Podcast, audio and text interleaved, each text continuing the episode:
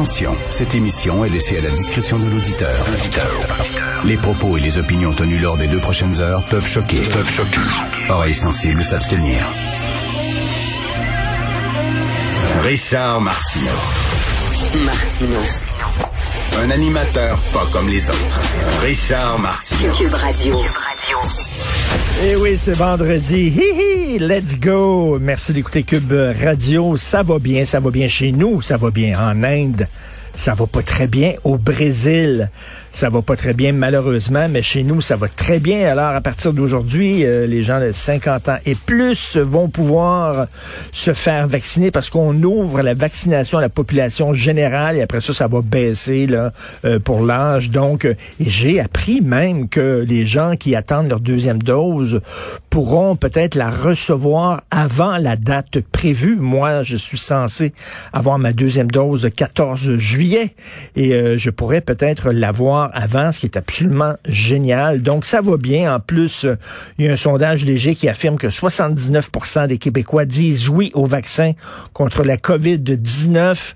Donc, euh, ça, ça, on va s'en sortir. On va s'en sortir vraiment. Et non seulement ça, mais je pense que pour ceux qui ont les moyens, là, on va pouvoir voyager à l'étranger. Alors, vous avez vu ça en France à partir de juin, je pense que c'est la fin juin. On va ouvrir les frontières aux voyageurs. Là, on peut aller en France, mais hein, ce sont des voyages essentiels pour euh, vos affaires, pour votre business. Mais là, ils vont recevoir les touristes. Et au mois de juillet, New York aussi, ils vont ouvrir les frontières aux touristes. Et euh, il y a beaucoup de gens d'ici qui vont avoir leurs deux vaccins. Et si tu as une preuve comme quoi tu as tes deux vaccins, ben tu vas pouvoir aller en France, tu vas pouvoir aller à New York. Il y a des possibilités de voyage. J'aime bien faire le tour du Québec. C'est super beau aller à Charlevoix. C'est le fun aussi aller à l'étranger. Donc, ça va bien continuer de vous faire vacciner. Dans Le Devoir, il y a un texte assez rigolo, euh, première page. Je trouve que c'est un très bon flash. C'est euh, Clémence Pavic qui écrit ça. On est allé voir les gens qui gèrent les médias sociaux de Hydro-Québec. Et là, on leur demande, mais c'est comment, c'est quand même, parce que c'est, c'est élevé, là, ce qui circule sur les médias sociaux, vous le savez, je le sais, euh, les messages, les gens vont de 0 à 10 en deux secondes. Et là, on est allé voir les gens qui modèrent les réseaux sociaux euh, de, Hydro-Québec. Mais pensez à ça, parce que toutes les grosses entreprises, toutes les grosses sociétés d'État, il y a des gens qui sont embauchés justement pour modérer euh, les messages. Ça ne doit pas toujours être évident. Doivent-tu en voir de la merde des autres passer à longueur de jour? Et là, les trois euh, qui s'occupent des réseaux sociaux d'Hydro-Québec disent il faut faire preuve d'humour. Des fois, il faut être un peu baveux, il faut désamorcer la colère des gens avec de l'humour, de l'ironie, etc., pour les calmer un peu. Fou raide. Et cette semaine, j'ai vu passer une photo. Puis j'ai trouvé la photo très le fun. Je l'ai mis sur euh, ma page Facebook. Vous savez que je suis un grand fan de cinéma. Et la photo montre Ingmar Bergman en train de jaser avec Charles Bronson. OK, c'est étonnant, là. Tu peux pas imaginer deux personnes plus dissemblables. Ingmar Bergman, pour ceux qui savent pas, c'est des films suédois en noir et blanc sur la mort OK, tu peux pas avoir plus sérieux, là, plus le vraiment, là, tu des grands films d'auteur en suédois. OK, Charles Bronson, qui était un, idole des films d'action américains des années 70, et tu vois les deux ensemble en train de jaser, puis je trouve ça super, cette photo-là. Donc, j'ai mis ça sur ma page Facebook, parce que, bon, les gens qui vont sur ma page Facebook, ils savent que je parle souvent de cinéma et tout ça. Et ça fait... Puis là, il y a un gars qui a écrit T'es bien niaiseux de mettre ça. T'as rien à dire. Si t'as rien à dire, Martineau, femme ta t'es bien con. J'ai rien que mis une photo de Charles Bronson. Il y avait rien. Il y avait aucun de commentaire. Le gars, il est pogné les nerfs parce qu'après ma photo, j'ai même pas écrit. J'avais le goût de dire, ça va bien chez vous? Ta vie va bien? Tes enfants, ta femme, tout se passe bien chez vous? Fait que rien que pour une photo, le gars, il a pété des plombs. Imaginez, là, à Hydro-Québec, le genre de message que les gens doivent envoyer, puis il faut que tu fasses le ménage sur le site Internet. Là. Donc, ça prend quand même des nerfs d'acier.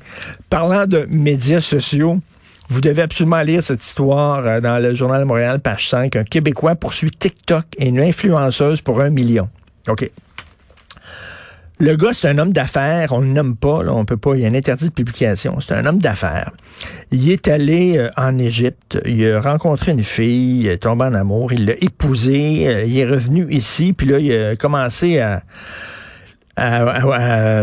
entreprendre le processus pour la faire immigrer au Québec. OK? Et là, il s'est aperçu qu'elle avait déjà au moins quatre autres, quatre autres maris. Elle avait quatre autres maris. Fait que là, il dit, Oups, je pense que je vais annuler ça, moi, là, là. Fait que euh, finalement, il, a- rompu avec cette femme-là. Et elle, c'est une influenceuse sur TikTok. Et là, elle a parti, là, des fils se sont touchés, puis elle partie en fou.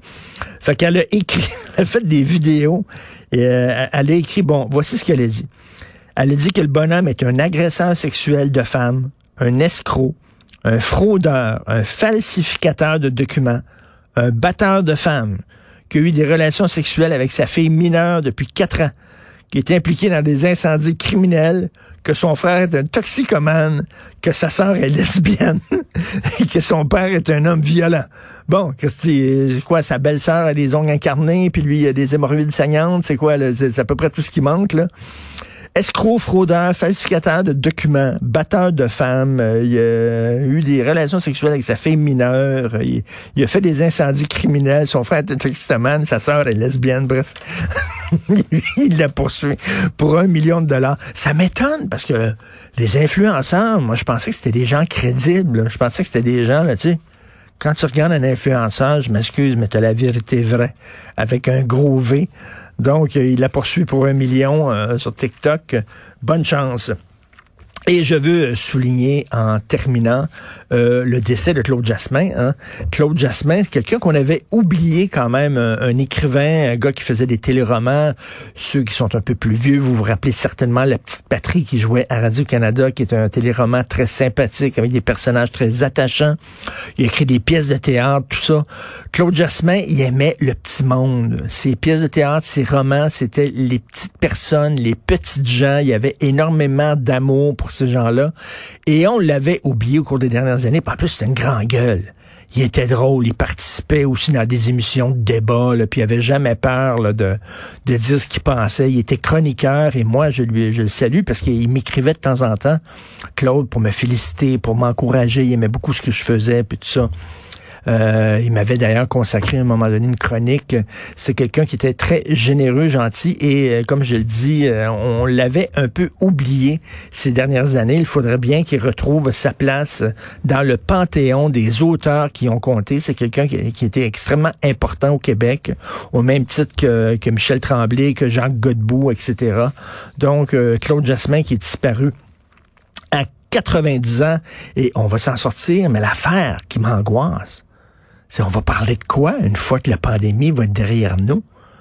À la radio, dans les médias, les chroniqueurs, il va falloir trouver des sujets autres que la pandémie. Là, ça fait 13 mois qu'on surfe là-dessus. On se, on, on se croise les doigts. En terminant, j'ai vu que Genesis vient le 21 novembre au Centre Bell. Genesis, ils ont 102 ans chacun.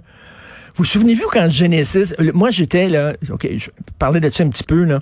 Quand j'étais ado, je tripais bien raide. Puis je tripe encore beaucoup sur le rock prog, le rock progressif. Ok, c'était un rock là, c'était expérimental et tout ça. Et quand à un moment donné le vent commençait à tourner à la fin des années 70, début des années 80, euh, c'était plus à mode pantoute, le, le, le, le- c'était la pop, c'est bon. Et à un moment donné, c'est le disco des années 70. Et le- les, les, les musiciens de, de, de, de rock progressif ont voulu comme devenir populaires. Puis là, à un moment donné, Genesis se sont mis à faire des tunes, quasiment des tunes à danser, là, comme Follow You, Follow Me. Là. Et c'était pour, pour nous autres, qu'on on tripait sur Genesis avec Peter Gabriel et tout ça. Des grosses tunes de 12 minutes, de 15 minutes, là, avec des accents de Moyen Âge et tout ça.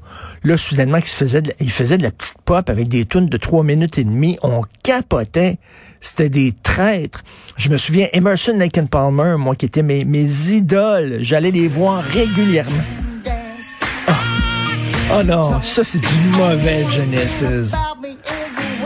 Ah, ça c'est épouvantable, Achille, là.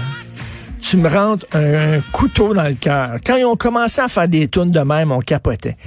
Emerson Lake and Palmer avait fait un disque qui s'appelait Love Beach. OK, ils voulaient changer leur style. Et là, tu voyais Keith Emerson, euh, Carl Palmer et euh, Greg Lake sur le bord d'une plage, comme euh, en Jamaïque, avec la, la, la, la, chemise toute ouverte jusqu'au nombril, avec des petites tounettes là-dessus. On braillait quasiment en écoutant ça, en disant, ça n'a pas de bon sens, trahison. Donc, Genesis, il chante les vieilles tunes à l'époque de Gabriel, oui. Mais si c'est pour dire follow you, follow me, as-tu ça, follow you, follow me? Achille, ça, c'est épouvantable. Ça, c'était la plus grande trahison de l'histoire de la musique. Que Genesis se mette à faire des tunes niaiseuses comme ça. Tiens, on se laisse là-dessus.